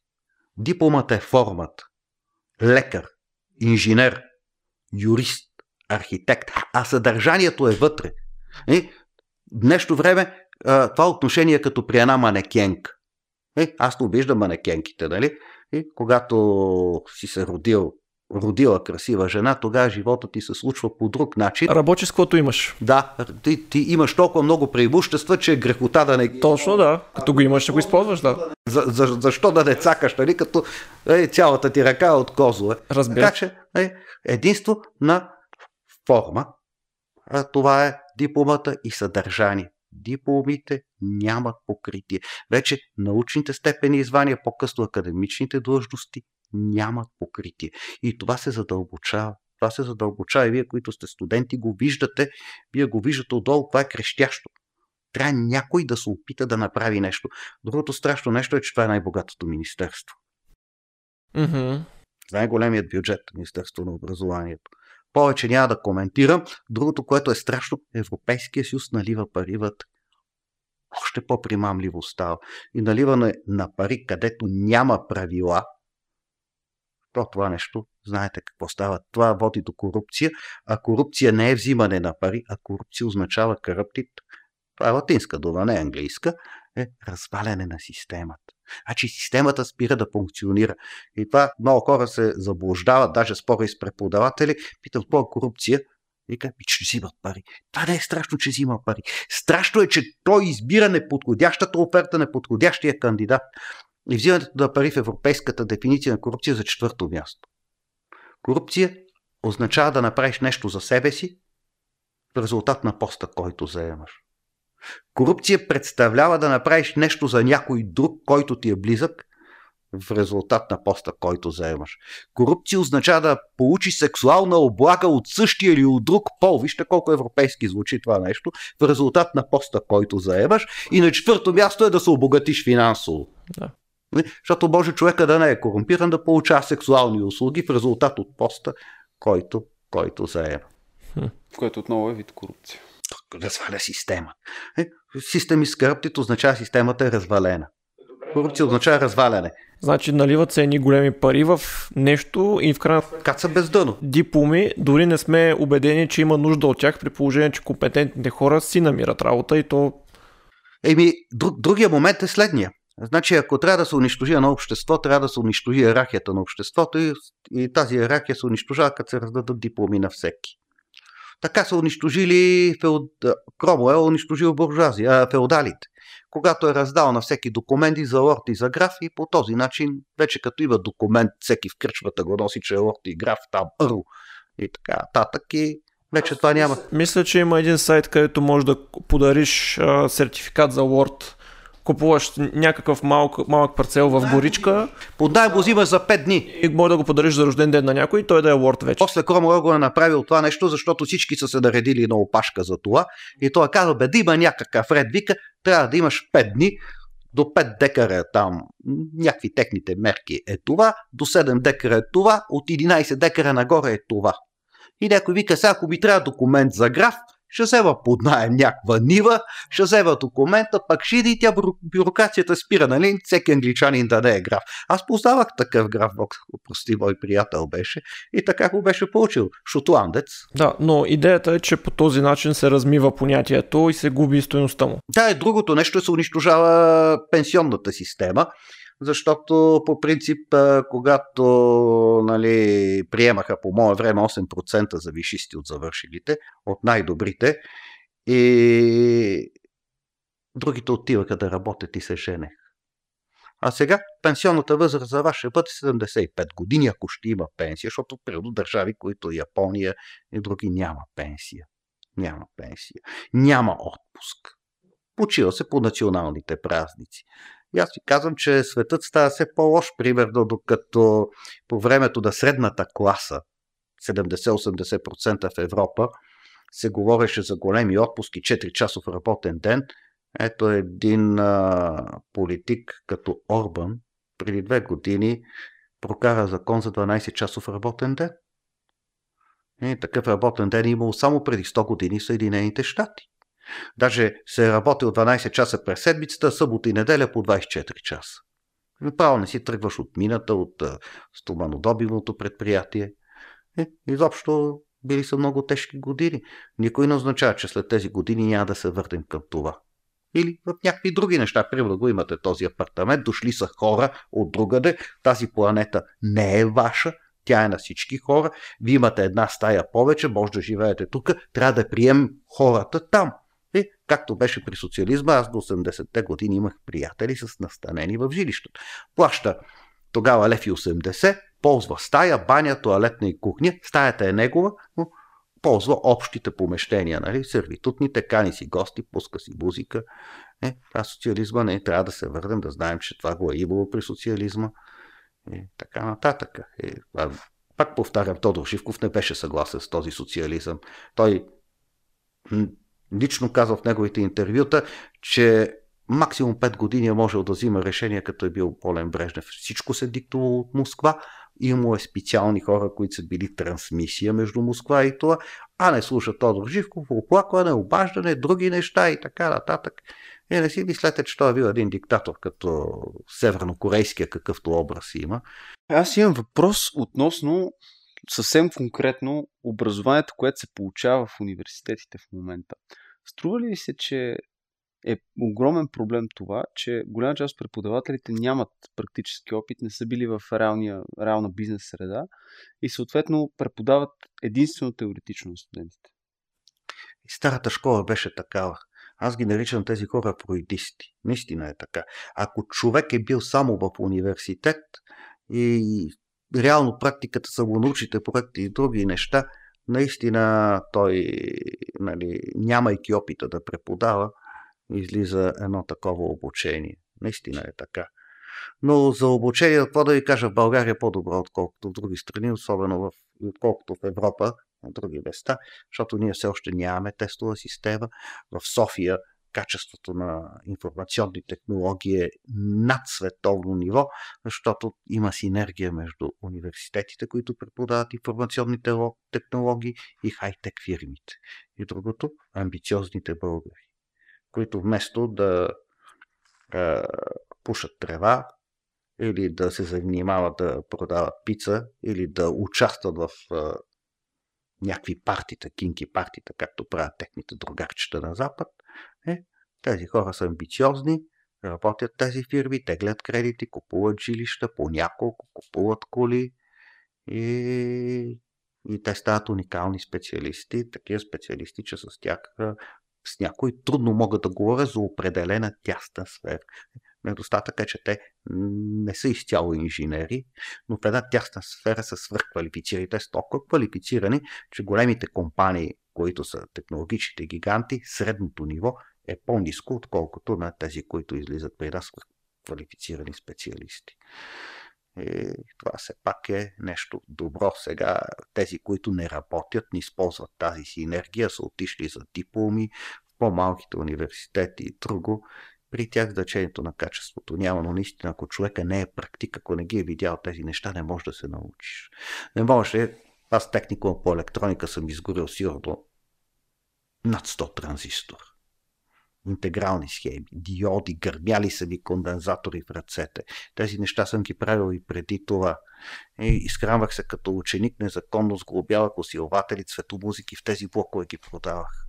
И с това си издържах приятелката, защото беше за забранена любов. Ме натискаха родителите и нейните, че на много ранна възраст имаме отношения прекалено сериозни. И след това, попадайки в техническа университет, аз пак продължих това като бизнес, като практика и с други неща. И без практика нищо не може да направи човек. Теоретичното обучение има големи заплахи, ако има инженери, примерно. Една теоретична дисциплина нещата се обясняват математически, а не физически, не природно. Математиката е модел, чрез който се изчисляват нещата. Но и че самото обяснение трябва да бъде физикално. Излиза някой, решават и диференциално уравнение и казва, ето виждате ли това, за това това има такъв характер. Не. Това е най-лошото обучение, което имаме, ние, това, това е недостатък от миналото обучение. Това са синтетичните учени, завършват тук, пращат го в Москва. Това ще е наша сложна математическа школа. Връща се тук и от тук нататък извън тази школа не излиза. Никой не е като него, защото никой не се интересува от тези формули. Но по тези формули може да изчислите кога ще озреят крушите в Аржентина или кивито в Нова Зеландия. Ползата е една и съща. И реалното обучение това го казвам, пак гледам гаусовото разпределение, е следното. Най-отдолу е техник при инженерните науки. Техникът трябва да знае всичко и да може всичко. Трябва да знае този микрофон как е направен, електродинамичен, че вътре има предусилвател. Трябва да знае закрамването, филтрите какви са. Той трябва да знае, да си го обяснява защо е. Инженерът трябва да може да го изчисли това нещо, да ползва формули, да каже какъв микрофон, колко ще усилва по напрежение, какъв кондензатор и така нататък. А ученият трябва да знае всичко, което знае техник. Трябва да може всичко, което прави инженера да изчислява, но той трябва да измисли формулите. Той, имайки правото да измисли формулите, задължението, той трябва да знае и това, което знае техник. Един професор, нали, който преподава комуникационна и съобщителна техника, отвори един телевизор, айде да от старите, нали, не знае какво е вътре, той не е професор, защото не е техник. Това е едно дърво, не е дърво, ако го отрежете отдолу при корените. Не? Ако го отрежете при короната, пак не е дърво и, и така нататък. Това е, това е в основата на знанията, практиката, която при някой липсва до това не е най-страшното. Страшното е, че системата, която е, е закона развитие академичен състав, закона Игнатов, да речем, в нашите среди, тя тотално взриви всичко. Тотално взриви.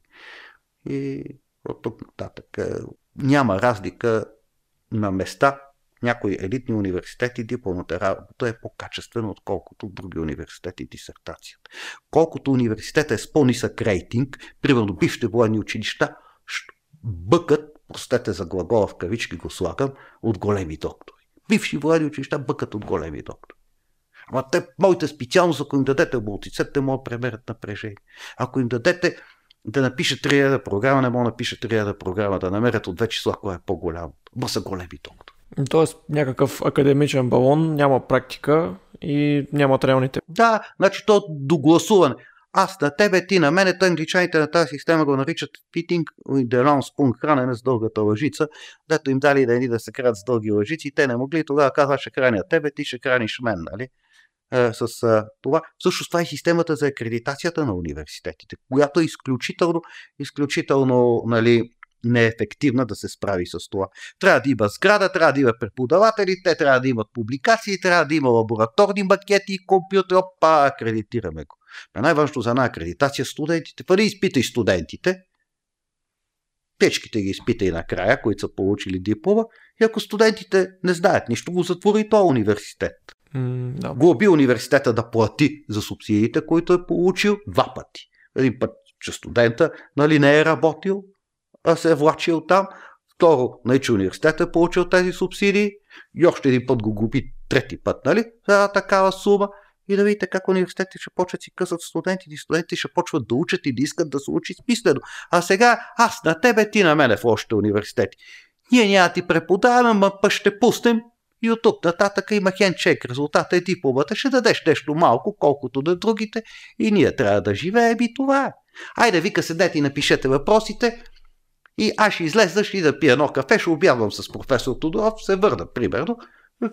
След това пишат, който преписал правилно, 6. Който преписал друго място на учебника, 5. Нали? Аз цитирам малки университети, които няма как да оцелеят на този пазар на университети. Все пак София да си университет, хората идват и заради града. Заради града. И значи някой, ако сега пак е завършил някой не Софийски университет, представете си какви минуси има този човек като специалист, като подготовка и друго, за да се махне да отиде там чуж, било градчето по-хубаво, че било по-малко, че хората били по-добре глупости. Миграцията е към големия град, за съжаление който се унищожава, което е също друго нещо на глобалисти. Тия тема за предаване. Защо се строи в градинките? Защо се оплътняват градовете? Еми, има един, един експеримент, 74-та или 5-та година е Мишия рай. Погледнете го. Погледнете го, създават условия за едни мишки. А, сещам се. Осигуряват им всичко необходимо и те после полудяват, защото всички нужди са им задоволени и почват да се избиват. Така е. И да се върнем на литературата, страхотен разказ Формула на невъзможното, има го в читанка. Зрителите да го прочетат. Как създават под един поклопак на една цивилизация перфектни устройства, храна и развлечения и как цивилизацията мутира.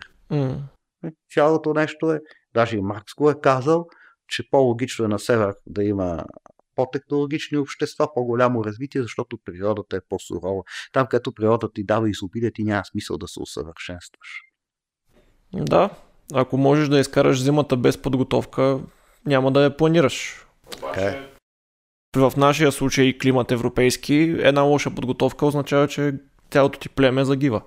При това положение, как да се направи така системата, че да бъде максимално мотивираща за самоусъвършенстване и развитие на индивида? О, значи това е принципа на ножа и хляба. На ножа и хляба в момента не се цени, цели се. Ние имахме такава система, аз си повтарям. А, системата на средната класа на западното общество 70-те години.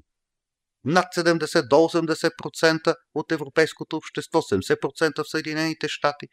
Хората живеят по-добре работниците от работодателите.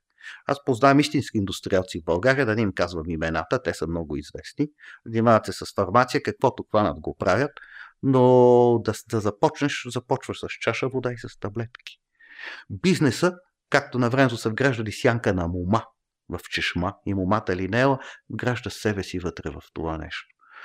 И това е истинската първа категория. Не да си военен, не да си пожарникар, не да си полицай, да правиш бизнес. Бизнесът е такава гонка, истинския бизнес, да си конкурента с всичко, което като стрес няма, няма нищо друго. Не тях им плащат за лоялност на другите.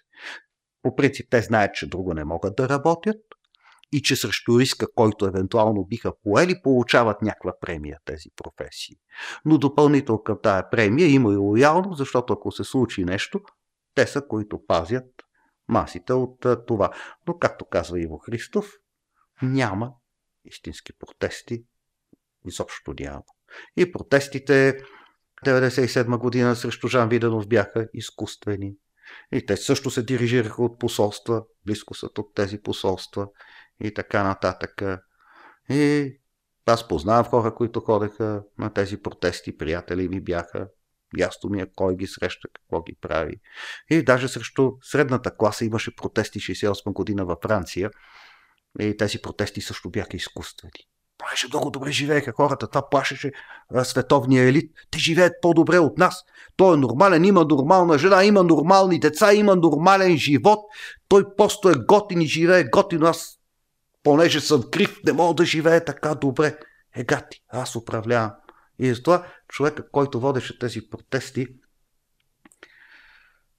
Давид Комбернарли беше, може да го видите, той е много известен педофил, евродепутат от френско-германска квота и неговата педофилска поезия на този, който водеше студентските социалистически протести във Франция, качена в Уикипедия. И тя започва така, колко е приятно. Аз говоря неща от Википедия, говоря неща за европейски политик, да се доближиш до 5 годишно момиче и, и да му събуеш гащите. Невинността на това дете и по-нататък няма да продължа, качено на френски, на немски и на английски язик в, в Википедия. Можете да видите кой водеше протестите, на които ние се възхищавахме, социалистическите държави, които рушеха всъщност западното общество, които търсеха противоречия в него, а то нямаш, защото всички живееха добре. Модела го има. Разберете, че идеята е да се живее по-лошо, да се разтурят държавите, да се разтури образованието, да се разтури семейството, за да се получи една аморфна. Е, когато се меси тесто, то се меси мачка, меси да се получи от една структура, друга структура и от тая структура вече да се направи новото. Това е момент. В момента унищожаването на стария, на стария начин на живот е умишлено. Има ли противодействие според вас това нещо и какво е? Не, всяко действие е противодействие. Примерно, ако станете един човек и го натискате с нож по закона на физиката, на силата на ножа тялото противодейства, но то не е ефективно. Сега, винаги това, което мен ме успокоява, говоря така с приятели историци, от Боянския клуб, там е Нина Диогерова, историята има следния парадокс. Те го чукаш да се пук. Българската поговорка. Винаги целят едно, се получава друго. Ето както целяха Ленин, който е избил 4-5 милиона руснаци в масовата там по това Уикипедия го казват като масови убийци. След това Ленин е разтурил семейството. При Ленин жените в някои губернии е трябвало да се регистрират, се принадлежали на трудовия народ. Тия неща знаете ли ги? Чувал съм, да. Да, може да видите на руски в Википедия сексуална революция. Има линкове, че децата родени от а, този задължителен с работническата класа отиват държавни детски домове, чери. Изобщо тази теория тя е азиатска. И азиатските, тюрките, от които произлезат голяма част от световния елит, нали, тюрките, е, те имат социалистически начин на управление. Османската империя е социалистическа.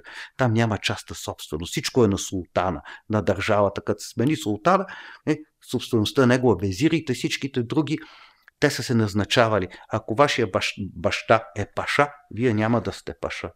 Който избере султана. Това е описано много хубаво в турски паша разказа на Любен Каравелов за двама души, както сте вие, които са българи, християни и са паши на Пловдив и на София. Водят им жената се развеселят и един я познава сестра си Елица. Вика, Елице, Сестро, ти ли си има да не се разплача тук? Но това е идеята. И социализма там е с мавзолеите, с другите неща. нататък. Той е азиатски. Азиатски. И се е прехвърлил, както всичко от Азия, е дошъл в Европа. Опитваме се обикновено, когато говорим за тези процеси, някакви хора дърпат едни конци, ние понеже сме в географски сме така, един вид сме прецакани. Не ми харесва това мислене да приемаме съдба на пораженическа и обикновено се питаме какво е противодействието. Аз също мисля, че рано или късно възмездие идва, нещата се нареждат конкретно за хора, които са забогатели страшно много по честен или нечестен път. Знам, че до три поколения голяма част от парите им се изпаряват по напълно естествен начин. Еми, сега какво да ви кажа? То не е заказване, нали? Има една арабска поговорка. Не всички истини са заказване, както професор Христов каза за 80 на 20 златното сечение, че нали, има едно такова златно сечение. И Леонардо да Винчи, и на Фибоначи има и така нататък. Може ги проверят зрителите тези неща. До голяма част от е, днешния свят е, политиката говорихме за скоро за термина сламен човек. Трябва да знаете, че голяма част от хората, които изглеждат много богати, всъщност не са. От тях има друг, друг, друг и друг. А на някой, ако са му дали овца, не може да върне две. Те му искат мляко и вълна. И в този свят нищо няма даром. Парите нямат никаква стойност. Те имат стойност само за да регулират играта, да регулират играта и отношението между отделните играчи. Силата не е да имаш пари, а да печатиш пари. Всичките други приличаме на катеричките, които тичат в клетките и въртят колелото за тези пари. Парите ги печати някой, дава ги, те нямат никакво покритие. С подписването, че трябва да върнеш стоковото им покритие, вече ти се задължаваш да го изработиш и въртиш това колело. И ето, вие даже да погледнете, известно е кой, дали, как се печатат парите, виждате, че вече националните държави нямат никаква стойност.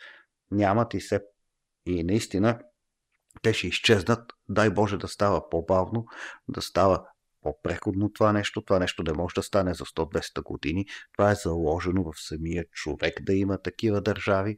Хората се делят нали, на това естество в човешките същества, родове, раси и така нататък но националните държави не трябва по този начин да ги събарят, не трябва да извършват толкова бързо, както според мен, според Курсов, 2025-2028 година нали, да влезем в новото общество. Ако стане, е, може би тук ще живее някой или вие ще дадете жилището на държавата, защото данъка ще бъде толкова голям, че никой няма да иска да го купи и държавата ще направи един толеранс да ви го вземе срещу малка такса, защото ще трябва да го стопаниса. И разбира се, вие ще бъдете квартиранти на тази държава. И тук ще има други квартиранти. И в зависимост от вашата консумовска дейност, колко повече служите на този режим, викате слава на партията, слава на новата партия, толкова повече ще получавате. И всички ще викат слава на партията и който вика по-хубаво, повече е, ще получава повече, дано не дойде, дано не дойде този свят. Е, това... Има един интересен въпрос, който е в добавка към това. А, ние предния епизод обсъдихме мажоритарната система, която се предлага от Слави Трифонов. Не ви ли се струва, че тази мажоритарна система по този начин може да формира именно едно супер тоталитарно управление? Как ви се струва? Не, не. По принцип има мажоритарни страни. Божидар Димитров, Бог да го прости човекът, който открива в мен, че мога да се занимавам като инженер с социални теории, той считаше, че нормалното управление е президентската република, както и казах, не може да караме всички автобус. Самолет един го вкара, кара и има отговорност. Иначе едно народно събрание, каквото и да е, или сенат, или парламент, има вътре най-различни лобит. Първо по един пристък са едни 172 души, по друг признак 165 са други, по друг признак 130 са други, по трети признак 220 са други. И от тук нататък никой, дори да е премиер, когато седне да разговаря с американски, с руски, с Ертоган, нали, с Меркел, той не може да вземе решение, защото знае, че тези хлъзгави камъни, които е Народното събрание, което веднага ще се преконфигурира. Вие виждате, примерно, един политически субект Сидоров, той, нали, той всъщност не е субекта, то е изражение на нещо друго, което е зад колисието. И как, как ли, говори против Борисов с масичката, после аз му вярвам на този човек, после пак това. Виждате, Яне, Яне, па ще уволня Бойко Борисов, аз ще го вкарам в затвора, после, нали? Вие виждате тези неща, как ставате. Никой не може да вземе национално отговорно решение в, една, в, в едни такива хлъскави камъни, едни потъващи пясъци, каквито са. Реално президентската република е по-добра, трябва да има личност, както мало е казал, и змията да е, и тя, тя трябва да има глава. Трябва да има глава. И разбира се, президентът трябва да може да бъде отзоваван, трябва да може да бъде отзоваван. В противен случай зад колисието си реди Народно събрание, реди си правителство, всички са представени във всяко правителство и от тук нататък настава един такъв хаос, една такава дискотека, че направо се чудя как се случват нещата, ако реално ги погледнете тези неща. Бихте ли се доверили на настоящия президент Румен Радев за такъв лидер? Е, сега аз ми гледат доста хора с това да кажа, ами по принцип мисията на Боянския клуб, нали, както го направихме, ние да подкрепяме държавността, който и да е президент. Да подкрепяме държавността. Значи, когато Румен Радев стане президент, реално действащ президент, ако той стане, какъвто и да е, той ще се е, деперсонифицира от БСП и от неговото зад коалиция. Върху него ще почват да се експонират други фактори. Той ще усети нещата, сега едно вие разправяте, е, аз съм страхотен хокеист, ама не карате кънки. Ма се фукате. Тиете, някъде трябва да сложите кънките. Вие страх треперите. Е, но преди това приказките си били мъжки, къв половец, къв ловец, какъв такъв и такъв. И реално като той застане пред тези неща, той ще трябва да отговаря за българския народ. И както са викали руснаците пазади Москва, или Иван Вазов България цяла сега нази гледа. А Боянския клуб, неговата мисия е следната. Примерно, един от граничарите, които спрях, спряха към 50 афганистански мигранти, Хамбарлия се казваше, натискаха международни сили да го осъдим този човек, който с рикошет беше стрелял, беше се случило нещо. Сега вие ако сте премиер, знаете, че този човек защитава родината. Той е офицер, Хамбарлиев. Това е неговата работа, като някой мина държавната граница с организирана група, тайно, нощен. Те са само двама, да стреля, да го оплаши, пък станал рикошет някакъв. Он си го убил. Обаче от другата страна е целият свят. И тук вече някой трябва да се намеси от самото гражданско общество, да застане за този граничар и да каже, ето, ма те хората не искат. Трябва да приемете тази конвенция преди за миграцията. Да, и те хората не искат. И, и това е ролята на Боянския клуб, така че ние, Боянския клуб, бихме подкрепили и, и Румен Радев. И виждате каква е неговата политика.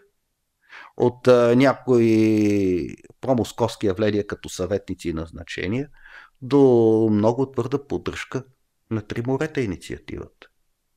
А кажете какъв е. А кажете какъв е. Ами малко около натиснат от Козяк. Е, може да бъде с военната дисциплина най- най-приверния натовец. Ситуацията, защото той ще отговаря. И в момента, дали, Радев да отговаря, аз ви казвам, победилите страни от Втората световна война са президентски републики или монархии някои, а победените са парламентарни републики. Колективна отговорност няма, за съжаление.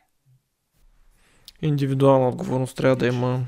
Лична, персонална отговорност за всичко, каквото се прави. Сега, ако да прави нещо, премиера Народното събрание гласува. Те разрешиха, те убиха.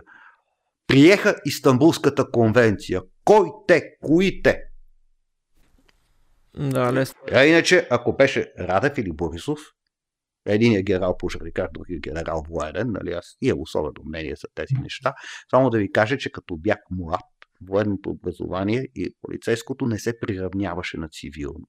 Трябваше да се доучва. Последните години, края на социализма, го изравниха. Дадоха, примерно, да завършват от военните училища лейтенант инженер. Преди това не им даваха цивилна специалност. Това е на последните години придобивка на, на военните, което те, което те получиха. Но и тогава военните училища, голяма част, бяха на ниво, на фона на сегашното образование бяха на ниво. За сега не говоря какво е. Сега ви казах, че висшите военни училища са номер едно по големи доктори. Водещите факултети в страната имат много малко или нямат големи доктори. Колкото е по-зле, толкова е повече доктори. Това е като економиките. Колкото е по-лоша економиката, толкова по-високи са цените и заплатите. Е? Лошите университети имат толкова доктори, много професори и така нататък. Добрите университети, които страдат от този модел, имат обратното. Това е заговор, заговор срещу образованието и ако трябва да се човек да се бори да оцеляват хората, които са на тази земя, да оцелява националното, да оцелява българския народ. Това трябва да бъде една борба в защита на образованието, да се промени съдебната система, много изключително важно се промени тази съдебна система, а по някакъв начин да се помисли тези получили дипломи чрез допълнителни държавни изпити или чрез НАЦИД да се направи един нов ВАК, нова комисия, която не да дава дипломи, а която да ги отнема. Всичко да минава.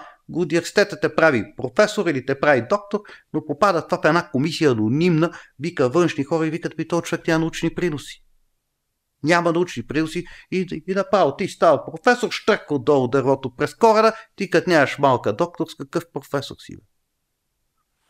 Ти нямаш малка докторска, защото не си решил научен проблем. Ама това е проблем. Ма никой по света не е казал, че това е проблем. Е, науката може да се направи, но разбира се, никой няма да иска. Това трябва някой, някой трябва с огън и меч като Бисмърк което е невъзможно, защото такива хора не могат да се родят, както не може да се роди нормална телевизия. Е, това, това е нормално отношение. Вие като любители да търсите истината. Другите телевизии, това са медийни бухалки. Те са телевизии. Всичкото е медийна бухалка, която служи на някакво статуко. Появи се сигнал по някоя телевизия, веднага хората си подават оставки. Защото, защото телевизията го е казала, значи някой друг, който е много силен, може е така, смачка го е казал. Е, да, но както казахме в началото, има си противодействие. Това ние сме дано, дано. намерили наш, нашия вид противодействие, пък да видим. Да. Ами добре. Говорейки между другото за образование, това ще дам един пример от последните дни. Много тъжен пример как един асистент в Софийския университет обяснява на своите подрастващи студенти как когнитивният дисонанс е леко неразположение, и едва ли не избор между бомбони или коли. С този пример просто искам да покажа до каква степен е стигнало падението в него. Предполагам, че господин... Сега така е направено след 12 ти клас, следва 13, 14, 15 и 16 клас. Следващия удар, който е за да се хармонизираме с Европейския съюз, ще направим бакалаврите 3 годишни. Което те ще учат 2 години там и 2 месеца, не 2 години и 3 и 5 месеца, след което ще правят дипломна работа, като колегите си на Запад. И сега като това означава да им махнем математиките, да им махнем физиките, да го направим едно по-практично обучение, какъвто беше пуца към техникумите при другаря Живков. И, и реално следващия удар ще бъде това върху образованието. Начинът е следния да се затварят университети, не всеки трябва да завършва, всеки трябва да бъде прият, това е модерни, модерният подход. Не всеки трябва да завършва. И той така трябва да му се отреже правото да следва, е, че да не се опитва повече. И това може да бъде направено. Също трябва да се прегледат всичките неща, които са в НАЦИТ, дисертации, монографии, да се види ели е това монография, да се види ели е това дисертация, отговаря ли на простите изисквания, намерен ли е проблем, допринесено ли е нещо по проблема, и дали има озвучче допринесено по проблема, няма ли това нещо, това не е дисертация. Тук ще развил нагоре някакви неща, трябва да се отрежат тия хора, се върнат, нямам нищо против, да бъдат асистенти, докато напишат истинска, истинска дисертация, някакъв научен проблем да решат. Добре, благодарим много за този очерк на ситуацията в образованието при нас. Надявам се да да тръгнат нагоре нещата. И аз се надявам, надявам се, разбира се, пролет е, хубаво е и ние отдавна дълбаем дъното, отдавна сме го стигнали, но се надявам нали, да стигнем от другата страна на дъното, на планетата и оттам да тръгнем да горе. да, и това е вариант. Ами аз както винаги ще кажа, че то няма да стане от само себе си, трябва да дадем своя личен принос и само с надежда няма да стане. Ще стане с много работа. Съгласен съм и аз. Добре. Здрави да сте, да се образувате, ама качествено. Харесвания към банки, Spotify, не биене на деца, знаете си урока и до нови срещи.